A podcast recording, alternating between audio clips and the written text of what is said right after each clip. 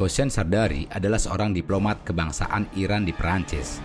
Setelah invasi Jerman terhadap Prancis pada tahun 1940, beberapa orang Iran keturunan Yahudi berada dalam bahaya. Sardari sebagai seorang berkebangsaan Persia yang tidak memiliki darah Yahudi sama sekali dan dianggap sebagai salah seorang yang berasal dari ras Arya. Menurut ideologi Nazi dan bebas dari persekusi, tidak dapat hanya duduk manis dan berdiam diri saat melihat teman-teman sebangsanya yang akan dipersekusi oleh Nazi.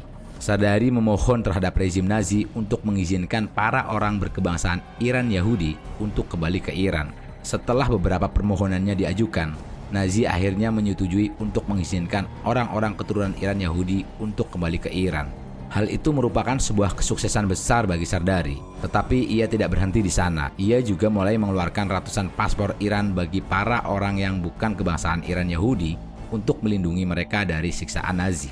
Orang-orang Iran yang mendapatkan paspor dari Sardari memohon kepada Sardari untuk mengeluarkan paspor bagi teman-temannya, pasangannya, koleganya yang bukan merupakan orang berkebangsaan Iran. Dengan harapan dapat melindungi mereka dari persekusi Nazi, Sardari mengeluarkan paspor-paspor tersebut kemudian menandatangani pernyataan tertulis bagi orang-orang Iran maupun orang-orang non-Iran Yahudi sebanyak mungkin ia bisa.